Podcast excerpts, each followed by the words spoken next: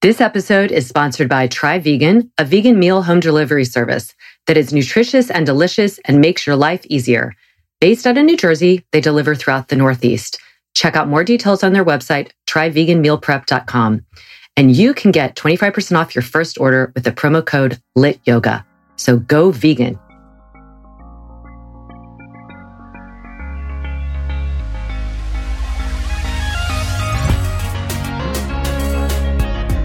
Good movement, and welcome to Redefining Yoga, a Lit Yoga podcast, which is designed to investigate all aspects of the modern evolution of yoga from my background as a physical therapist and lover of movement.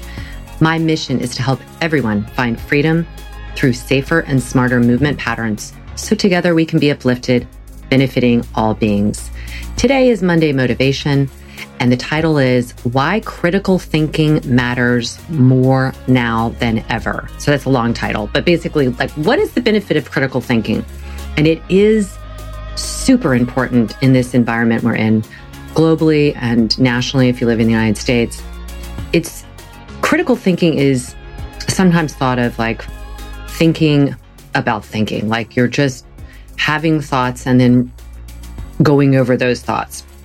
But there are, there's more to it than that. It, it really involves a skill, and that is um, the skill to look in depth at something, to gather and facts. It's analysis of facts, really, with um, with this willingness to gather the facts, look at them, problem solve.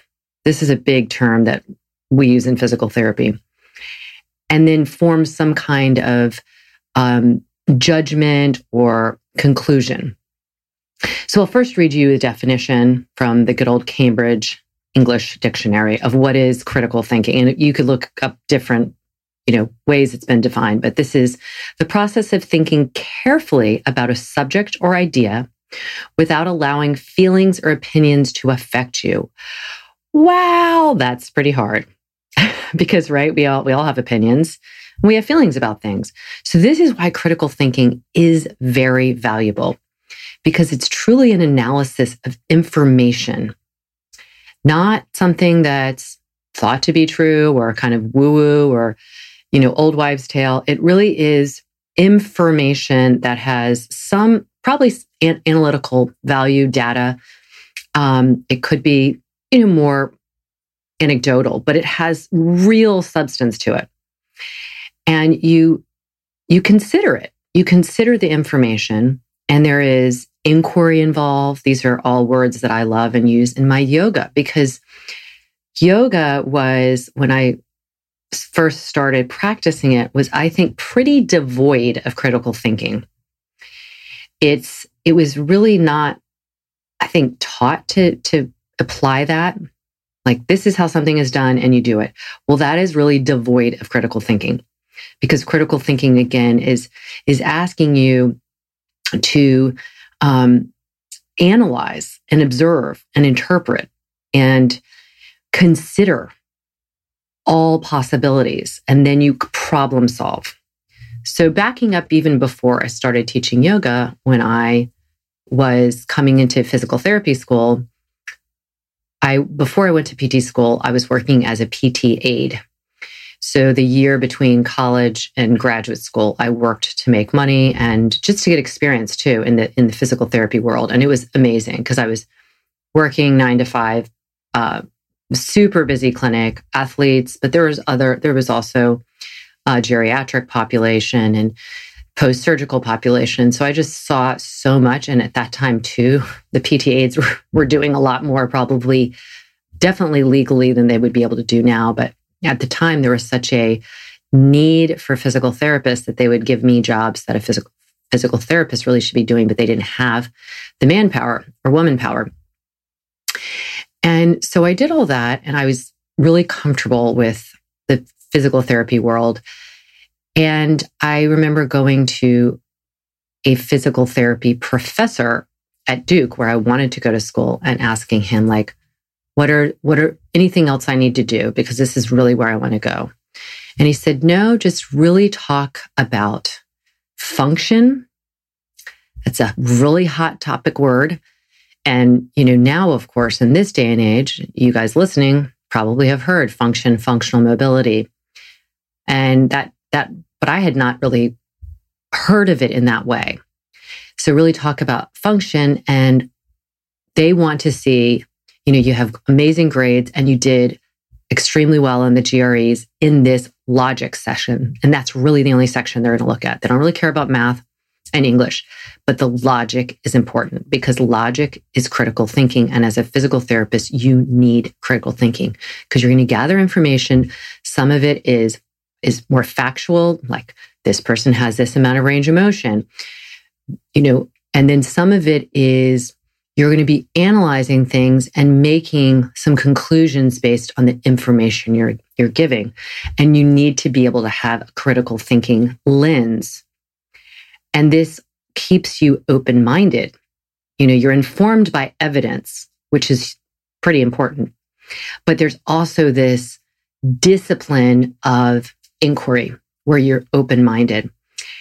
And I'm so grateful that I had that early on in my experience as a physical therapist and in my schooling, that everything, not, not everything's up for question, but the importance of looking at many sides of a coin is, is crucial, because if you just keep doing the same thing over and over, it might not be the most effective. And that could be in the physical therapy world, but this could also, like I was saying, being in the yoga world, where I started looking at some of the Uh, movement patterns that were being taught. And I knew in my mind, especially when I really put on my physical therapy hat, that this is not something most people should be practicing. It's not a sustainable practice. And many people will be injured by the way that, that the yoga was being taught. And so critical thinking in that regard led me to creating my own method, which, so I'm grateful for that. So let's talk about how all of us can be more critical thinkers in our daily lives. So, like, what is the process needed to be a critical thinker? Um, I think first, open mind, right? That is the hardest thing because our ego, our conditioning, our habits have taught us ideas, have taught us ways of doing things. And then all of a sudden, someone, something, some information comes around and there is a question to it. And a really good example for me is the way I ate. What, you know, I was omnivorous. I ate meat. I ate pretty much everything my parents gave me. Never really questioned it, which is pretty natural for a young kid. And then at some point it didn't feel right. Like in my bones, in my cells, it felt disharmonious with how I wanted to be in the world. And that is a person that really truly cares about animals and therefore can't align with eating animals or subjecting them to imprisonment and just commodification, period. And so that, but that was many steps. It wasn't like I got from that first initial, like something in my gut telling me, to being vegan. There were there was about a fifteen-year span. You know, I went vegetarian and then there was long. So critical thinking is the willingness to say, hey, you know, I was told my whole life that dairy is the best food for you. Well, that's total bullshit that's been fed to us by a, by a huge corporation that's benefiting greatly from that kind of, uh, lack of a word, better word, brainwashing, advertising. It's it's dollars. So you have to first have a willingness, because I remember when I became vegan, I had a few older friends that, you know, like twenty, thirty years older who said, but dairy, dairy, how can you give up dairy? That's like the best food for you. You need it for your bones and all that. And of course they thought that. Every single marketing, advertising, um, scholastic entity had told them that that was this necessary um, food group. So the critical thinking comes like, can you be willing to look at some other evidence that's saying, actually, it's not good for you. It's really made for a baby cow. Okay, so that's an example, obviously. So there has to be a willingness to be open-minded.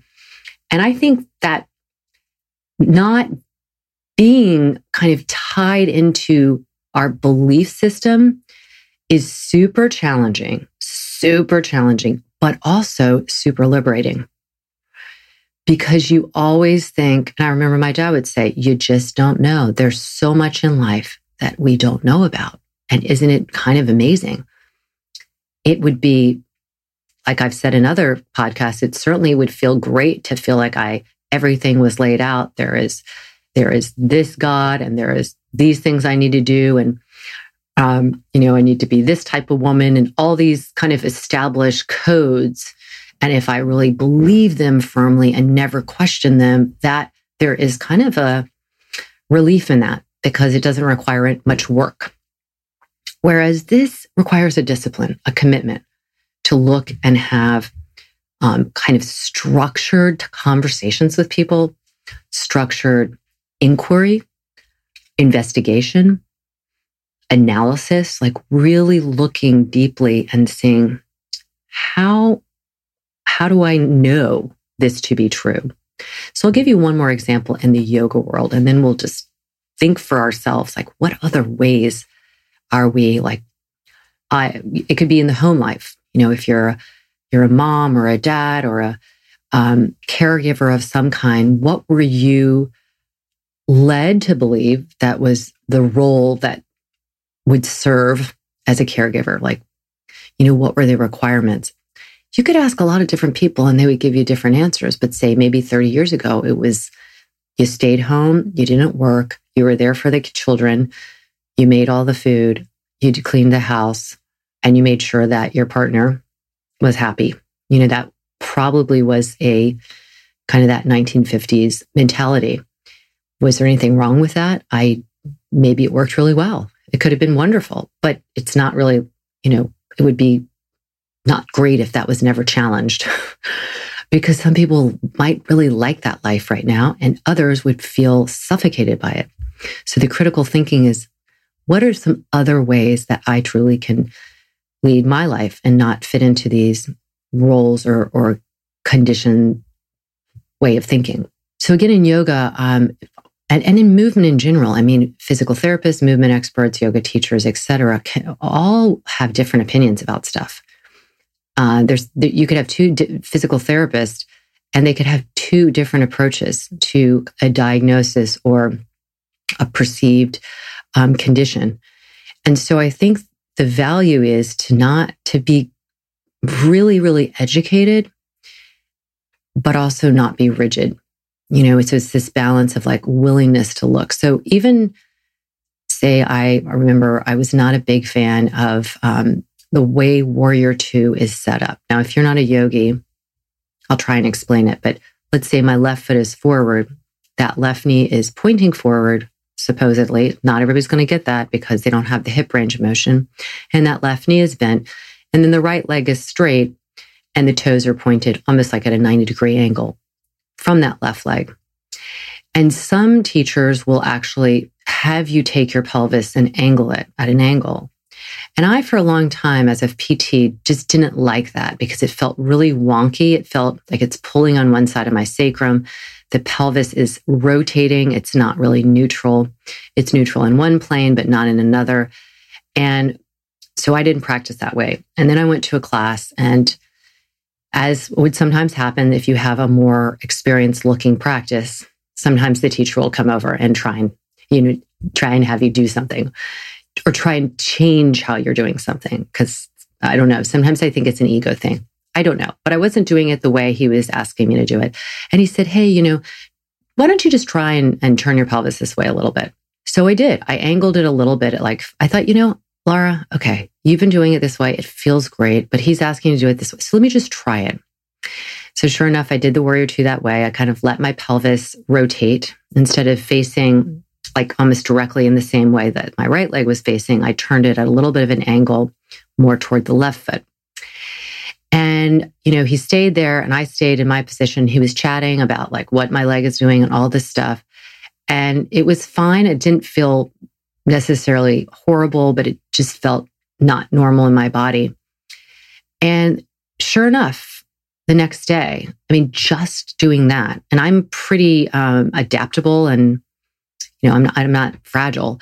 The next day, I felt super tweaky in that right hip. Now, he was actually making me do some other stuff in that position, like a folding forward and coming back up. And so it wasn't just the warrior two. But that remained with me, this kind of nag. It wasn't a pain, but it was a nag for months. And I thought, fuck it, F it. I knew, but I was willing to be open. And so I take that approach now, but I have a harder line. Like if I know instinctively and anatomically and biomechanically, because I do know the body really well, if I know something is not going to be beneficial, I will not be willing to try it in the way that I might have been, or I was trying to be open-minded. So I think the point of that is, where in your life can you apply critical thinking, where you're getting expansive? Getting a little bit maybe outside of your comfort zone. Could it be in your politics? Could it be in the way you're raising your children? Could it be in the way that you are looking at others? Could it be within your marriage? Could it be within your job? Where could you apply a little more critical thinking that might take you out of your comfort zone? Or it could also take another person in the dynamic out of, out of, you know, their comfort zone. And use this discipline to be willing to go and um, be open-minded, because I think we need more critical thinkers in this world right now. A lot of the world is closing off to critical thinking. Um, you know, when you're when you have censorship and when you have rules and government um, that are, some things can be said, some things can't. You're already putting like some major breaks on critical thinking. And personally, I think the smartest people in our history, including present, are huge critical thinkers. And it is that they um, they have beliefs, they've gathered information, but they're always looking to question, to question kind of everything. Like, okay. And so I think that's, it's not a bad thing to question things. It really is actually necessary, because that's actually how we'll grow and expand. So there's my lecture on critical thinking, but I have seen it in the yoga world. I've seen it in the political world. I've seen it in the mama world. My goodness, moms will pit, um, kind of be pit vipers against each other. And there's no need for that. Everybody can have an opinion. Um, but again, when you're critical thinking, you're gathering information that is not based on your opinion. And that's the hard part. We could all go and find sources that support our opinion. That's different. That's just like, you know, that's just leveling up to your and, and being unwilling to look at other people's opinions. The critical thinking is looking at information, factual information, objective information that perhaps is not supporting your opinion, and being willing to investigate that. So let's all do that. Here's a big toast. I would love to hear from you. How are you critical thinking? Feel free to write me at any time, Laura at lit yoga dot com, or you can find me on Instagram as well. As always, pulling for you.